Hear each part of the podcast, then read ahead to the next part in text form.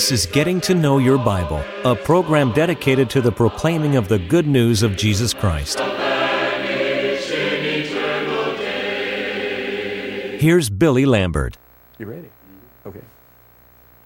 In John, the third chapter, verse 14, the Bible reads like this As Moses lifted up the serpent in the wilderness, even so must the Son of Man be lifted up that whosoever believeth in him should not perish, but have eternal life. Today I want us to address the topic the gift that keeps on giving. I'm Billy Lambert, and I'd like to welcome you today to Getting to Know Your Bible. We do appreciate those of you who may be watching today for the very first time. We may be have, have those watching today who watch every time we're on the air. I had someone to tell me recently, Brother Lambert, I watch you twice a day. Well, that's encouraging. Thank you so much for your uh, tuning in to watch Getting to Know Your Bible. We would like to make available to each and every one of you the uh, uh, opportunity to know more about a free Bible correspondence course that we have. And we'd like for you to know how to receive it. So, in order that you might get the needed information to receive the free Bible correspondence course, let's pause for just a moment. We want to help you as much as possible in your search for a personal relationship with God. You can now easily access our free Bible correspondence course online at gettingtoknowyourbible.org. If there's any way we can help you grow closer to God, please email us at knowyourbible at gulftel.com or call us anytime at 1 877 711 5214. Today we're going to be lifting up the Lord Jesus Christ. You know, John chapter 3 says, As Moses lifted up the serpent in the wilderness, even so must the Son of Man be lifted up. And of course, Jesus was lifted up. He was lifted up in prophecy, and he was lifted up uh, on the cross. He was lifted up from the grave. He was lifted up into heaven. But today we want to lift him up in our thinking. We want to think about the Lord Jesus Christ and all that Jesus Christ has done for us. And I want to call your attention to one very short passage of Scripture. And this verse is found in 2 Corinthians, the ninth chapter, and verse 15. Thanks be to God for his indescribable gift. You know, there are many things that are, that are indescribable. How do you really describe a golden sunset? How do you describe a beautiful rainbow? How, how do you describe Niagara Falls to a person who's never seen it? Or how do you describe the, the pyramids of Egypt, one of the wonders of the world? I had the opportunity once of going to the ancient city of Petra, and I have tried the best I knew how to describe that to others, but, but it's just really indescribable. How do you describe, in, describe the national debt, which is $18 trillion? Now, we can talk about these things, but it's very difficult to describe them. The gift that God has given is given to mankind is is called an indescribable gift. It's really hard to have the words for us to speak about the gift of God. Thanks be to God for His unspeakable gift. I want us to think about that, and I want us to think, first of all, about the word gift. And the word gift suggests that there is a giver. And the giver is God. Sometimes people object to preachers talking about giving or stewardship, that is, the giving of money to the Lord. But God is the original giver. Listen to the golden text of the New Testament, John 3 and verse 16. For God so loved the world that he gave his only begotten Son, that whosoever believeth in him should not perish but have everlasting life. You see, that tells me that God loved the world so much that he was willing to give his only begotten Son. Romans 5 and verse 8 reads, But God commendeth his love toward us, in that while we were yet sinners, Christ died for us. That's how much love God has for mankind. Even when we were still in our sins, rebelling, God still loved us enough to give His Son to save us. God is a great giver. James 1:17 says that every good gift and every perfect gift comes down from above, from the Father of lights, with whom there is no variableness, neither shadow of turning. Every good gift comes from God. There are lots of gifts that are good. They may not be perfect gifts, but they're good gifts. Our health is a good gift. Many of us may not experience perfect health, but we have a reasonable measure of health. And, and the, the nation in which we live is a gift of God. It may not be perfect, but it's a good gift where we enjoy the freedoms that we have now. But there are gifts of God that are perfect gifts. And His Son is one of those perfect gifts. In 1 John, the fourth chapter, and verse 10, John wrote, Herein is love. Not that we love God, but that He loves us and sent His Son to be the propitiation for our sins. God loves us. God is the giver. Now let's think about the gift. What is the gift? What kind of a gift is that? Well, first of all, it is free. It is free. I remember a teacher when I was in school, and she would lecture us about using the expression free gift.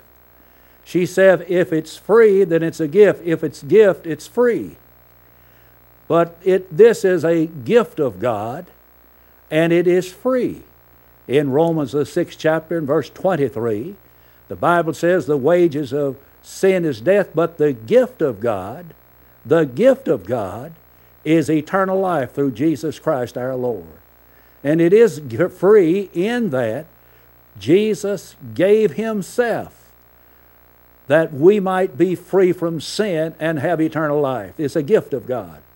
It is a voluntary gift. In John 10 18, Jesus said, I have the power to lay down my life. I have the power to take it again. Jesus voluntarily gave his life he himself bare our sins in his own body on the tree, that we, being dead unto sin, should live unto righteousness, by whose stripes we're healed. 1 Peter 2.24. 2 Corinthians chapter 8 and 9 reads, You know the grace, you know the grace of our Lord Jesus Christ, that though he was rich, yet for your sakes he became poor, that ye through his poverty might be rich. It's a voluntary gift. Have this mind in you, which was also in Christ Jesus, who counted not the being on an equality with God a thing to be grasped, but emptied himself in the form of a servant. He emptied himself. The gift is voluntary, it is also undeserved. We really did not deserve it. It's a matter of grace, isn't it? In Isaiah, the 53rd chapter, Isaiah is writing about that gift when he says, who hath believed our report, and to whom is the arm of the Lord revealed. He shall grow up before him as a tender plant and as a root out of dry ground. He hath no form nor comeliness, and when we see him, there's no beauty that we should desire him. He is despised and rejected of men, a man of sorrows and acquainted with grief, and we hid, as it were, our faces from him. He is despised, and we esteemed him not. Surely, surely, he hath borne our griefs and carried our sorrows. Yet we did esteem him stricken, smitten of God, and afflicted. But he was wounded for our transgressions, he was bruised for our iniquities, and the chastisement of our peace was upon him. And with his stripes we are healed. even when we rejected him, even when he was despised, Jesus still went to the cross for mankind. But his gift is described as being indescribable. If you read out of the King James, it's called an unspeakable gift. Thanks be to God for his unspeakable gift. And in one sense of the word, it is an unspeakable gift. It's unspeakable in its value. How do you put a value on this gift? Why, Jesus Christ referred to the kingdom as, as a treasure hid in a field, and it is valuable. It is a treasure. This gift is unspeakable in its splendor. How do you describe the splendor of this gift? I want to call your attention to some passages in the fifth chapter of Romans. And this is a rather lengthy reading, but I think it is so important as it pertains to what we're discussing today the, the gift that just keeps on giving. I want to start reading in verse 12. Therefore, just as through one man sin entered the world, and death through sin, and thus death spread to all men because all sin. For until the law, sin was in the world, but sin is not imputed when there is no law. Nevertheless, death reigned from Adam to Moses, even over those who had not sinned according to the likeness of the transgression of Adam, who is a type of him who was to come. Adam was a type of Christ, but the free gift a teacher of the past would not really uh, like that, would she? The free gift. The free gift is not like the offense. For if by one man's offense many died, and much more the grace of God and the gift by the grace of the one man, Jesus Christ, abounded to many. The gift is not like that which came through the one who sinned. For the judgment which came from one offense resulted in condemnation. But the free gift, that's the gift that just keeps on giving, but the free gift which came from many offenses resulted in justification. The gift of Jesus resulted in justification. For if by one man's offense death reigned through the one, much more those who receive abundance of grace and of the gift of righteousness will reign in life through the one Jesus Christ. I don't know any way to really describe that. I just cannot describe this free gift that came to all men and how it resulted in the in justification of life. Now in verse 18 19 For by one man's disobedience many were made sinners, so also by one man's obedience many will be made righteous. Oh, this gift is unspeakable in its splendor. Folks, it's unspeakable in its power. There's its power to pardon. In Hebrews, the eighth chapter, in verse 12, the Lord made this promise eh, uh, that in the new economy, that is the Christian age, I will be merciful to their unrighteousness and their sins and their iniquities will I remember no more. It is unspeakable in its ability to, to cleanse us, in its power to cleanse. Over in the book of Revelation, there are a number of passages about the blood of the Lord. For example, in the first chapter of the Revelation, there's a passage about the blood of Jesus. And that passage is uh, in verse number 5, where, where the writer says, Unto him who loved us and washed us from our sins in his own blood. If our sins are ever washed away, it will be by the blood of Jesus. Question is asked in Revelation, the seventh chapter, verses 13 and 14. Sir, what are these and whence came they? And I answered and said, Sir, these are they that came out of the great tribulation, and have washed their robes and made them white in the blood of the Lamb. And so it is a, a, a gift that is powerful. It, it has power to cleanse, and there is a power to sanctify. We're sanctified by this gift.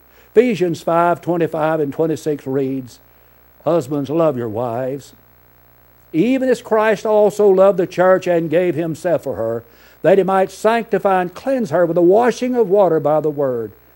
And so the church has been sanctified by this gift. John 17 and 17 says, Sanctify them with thy word, thy word is truth.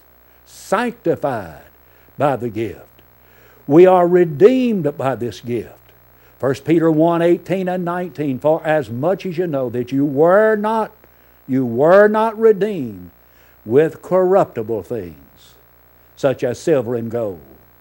We're not going to go to heaven because we've got a lot of money. We're not going to heaven because we live in a fancy home. We're not going to go to heaven because we have a, a, a very popular name. We're not going to heaven for those reasons, but the only way we will ever get there, the only way we will ever be redeemed from our sins is mentioned in verse 19. But by the precious blood of Jesus Christ as a lamb without blemish and without spot. And there's power in this gift to purchase. There's purchasing power here in 1 Corinthians 6, verses 19 and 20. Paul said, Know ye not that your body is the temple of the Holy Spirit, which is in you, which you have of God, and you're not your own, but you're bought with a price. Bought with a price. Therefore, glorify God in your body and in your spirit, which are God's. Folks, we're bought with a price. And the price was this gift we're talking about the gift of Jesus. And there's power in that gift to adopt. Galatians chapter 4, verses 4 through 6 read And when the fullness of the time was come, God sent forth His Son, made of a woman, made under the law, to redeem them that were under the law, that we might receive the adoption of sons. I read the story once of two children talking. They were in the same family. One was a child of by birth, and one was a child by adoption. And the child by birth mentioned to the other sibling, Mother and Daddy love me more because Mother had me. And the other child said, They love me more because they picked me out. Oh, you see, when we are adopted, we have been chosen. And this gift has the power to adopt. But this gift also has the power to take us home to heaven one day. That's what being a Christian is all about. That's what getting to, to know your Bible is all about. That's what preaching sermons is all about. That's what living for Jesus is all about. Going to home to heaven one day. And we can go home to heaven because of God's gift that just keeps on giving. Jesus said to his sorrowing disciples, not understanding his uh, going away from them, let not your hearts be troubled. You, you believe in God, believe also in me. In my Father's house are many mansions. And if it were not so, I would have told you. And if I go to prepare a place for you, I will come again and receive you unto myself, that where I am, there you may be also. He's coming back one day. You know, MacArthur made a statement like that back during World War II. He said, I shall return, and he did. Jesus said, I'm coming back one day. And my friend, he shall. He's coming back, and he'll take us home to heaven if we've lived for him. I want us to think about the recipients of that gift. It's called an unspeakable gift, an indescribable gift. I'm referring to him as that gift that just keeps on giving. Well, who is capable or able or qualified to receive that gift? Is it for certain people? Is it for a certain part of the world? Is it for the Western world only? Absolutely not. It's for the whole world. The whole world. For God so loved the world that he gave his only begotten Son, that whosoever believeth in him should not perish but have everlasting life. God loved the world enough that he was willing to give his Son to die on that cross for the whole wide world. And so the recipients, the whole world, the whole world. And in 1 John, the second chapter, and in verses 1 and 2, there the Bible says, My little children, these things write I unto you, that you sin not. But if any man sin, we have an advocate with the Father, Jesus Christ the righteous, and he is the propitiation for our sins, and not for ours only, but also for the sins of the what? The sins of the whole world. You see, when Jesus Christ died upon the cross, Jesus was not dying for just a select group of people. Jesus was shedding his blood upon that cross to save the whole world. That's why in 1 John chapter 4 and in verse 14, the Bible says that God sent his Son to do what? To be the Savior. Well, the Savior of whom? The whole world. He's the world's Savior. There are lots of people who think that, that he's just one of many Saviors. But the fact of the matter is, he is the only Savior that mankind has. In Matthew chapter 1 and verse 21, his parents were told, Thou shalt call his name Jesus, call his name Jesus, for he shall save his people from their sins. And so Jesus Christ went to the cross to save people from their sins. And so Jesus Christ is the Savior of man. And there is no respect of persons with him. For example, in Acts chapter 10, verses 34 and 35, uh, Peter is at the house of Cornelius. And Cornelius wanted to fall down and he wanted to worship Jesus. And, and, and Peter said, ah, You just get up from there now because I'm just a man. And he said, I perceive of a truth that God is no respecter of persons. But, but in every nation he that feareth him and worketh righteousness is accepted with him. You see, the gift of God's Son is for all people, regardless of the color of our skin, regardless of the country in which we live, regardless of who we are or where we are. We are subject to receive the benefits of that gift. But how do we show our gratitude for that gift? How do we let God know that we really appreciate that gift? Well, one of the ways that we can show gratitude is with our lips by saying so. In 1 Thessalonians 5:18 the Bible says in everything give thanks. And we should be thankful for God's unspeakable gift. That's why Paul said, Thanks be to God for his indescribable gift. Paul was thankful for it. And we show gratitude with our lips by singing about that gift, by singing songs such as The Old Rugged Cross. That's one of my favorite hymns of all time. Or a song like Amazing Grace, How Sweet the Sound That Saved a Wretch Like Me. We show gratitude by with our lips by singing about that gift. We show gratitude by prayer, by going to God and thanking God day after day after day for the gift, the gift of His Son. And we show gratitude by confessing the name of Jesus Christ before men. You know, all people are not willing to do that, and there may be reasons that all people are not willing to do that. But Jesus said, Whosoever shall confess me before men, him will I confess before my Father which is in heaven. Whosoever shall deny me before men, him will I deny before my Father which is in heaven. And so we show our gratitude for that indescribable gift with our lips. And we show gratitude with our, the kind of a heart that we have.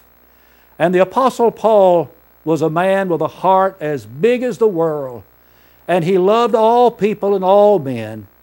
Listen to him in Romans, the 10th chapter, in verse 1 My heart's desire, my prayer to God for Israel is that they might be saved. My heart's desire, my prayer to God for all mankind, for everyone who falls under the sound of my voice, is that they might be saved, saved from their sins. Let us pray to God and let us have a heart that reaches out with, to, with the gospel, with the message of this gift to other people. I think another way that we show our gratitude is with service by what we do. Paul did that. The, Paul said the things that were gain to him, he counted them but rubbish. He counted them but rubbish that he might win Jesus Christ. And so we need to be willing to serve and not be served, and by serving others and letting them know about Jesus, we show our gratitude. Thanks be to God for his indescribable gift. We think about Jesus at certain times of the year. People think about Jesus doing what men refer to as Easter. They think about Jesus in what some refer to as the Christmas season. We need to think about Jesus every day. Jesus, Jesus, Jesus ought to be on our heart every day. And we need to thank God Almighty, thank Him from the depths of our soul for His indescribable gift. I want to thank you for watching Getting to Know Your Bible today. And in the closing moments, may I give you a very personal invitation to visit the Church of Christ in your community. And also, right now, why not pick up the telephone? Call for the free Bible correspondence course. And, and you can take that online if you prefer. There are many people that are doing that. But whatever you do, please call for it today. Request it today. Take it today. And if you need information about where the Church of Christ is located, let us know. I want to thank you for watching today, and until we meet again, may the Lord bless you and keep you, is my prayer.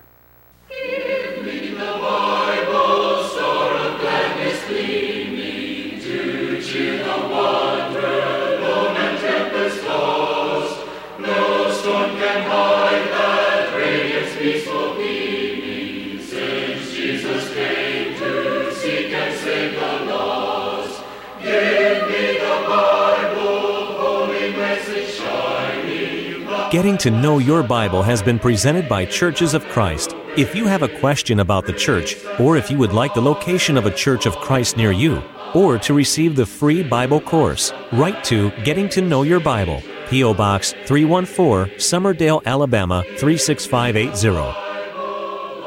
Or call 1 877 711 5214. Join us next time for Getting to Know Your Bible.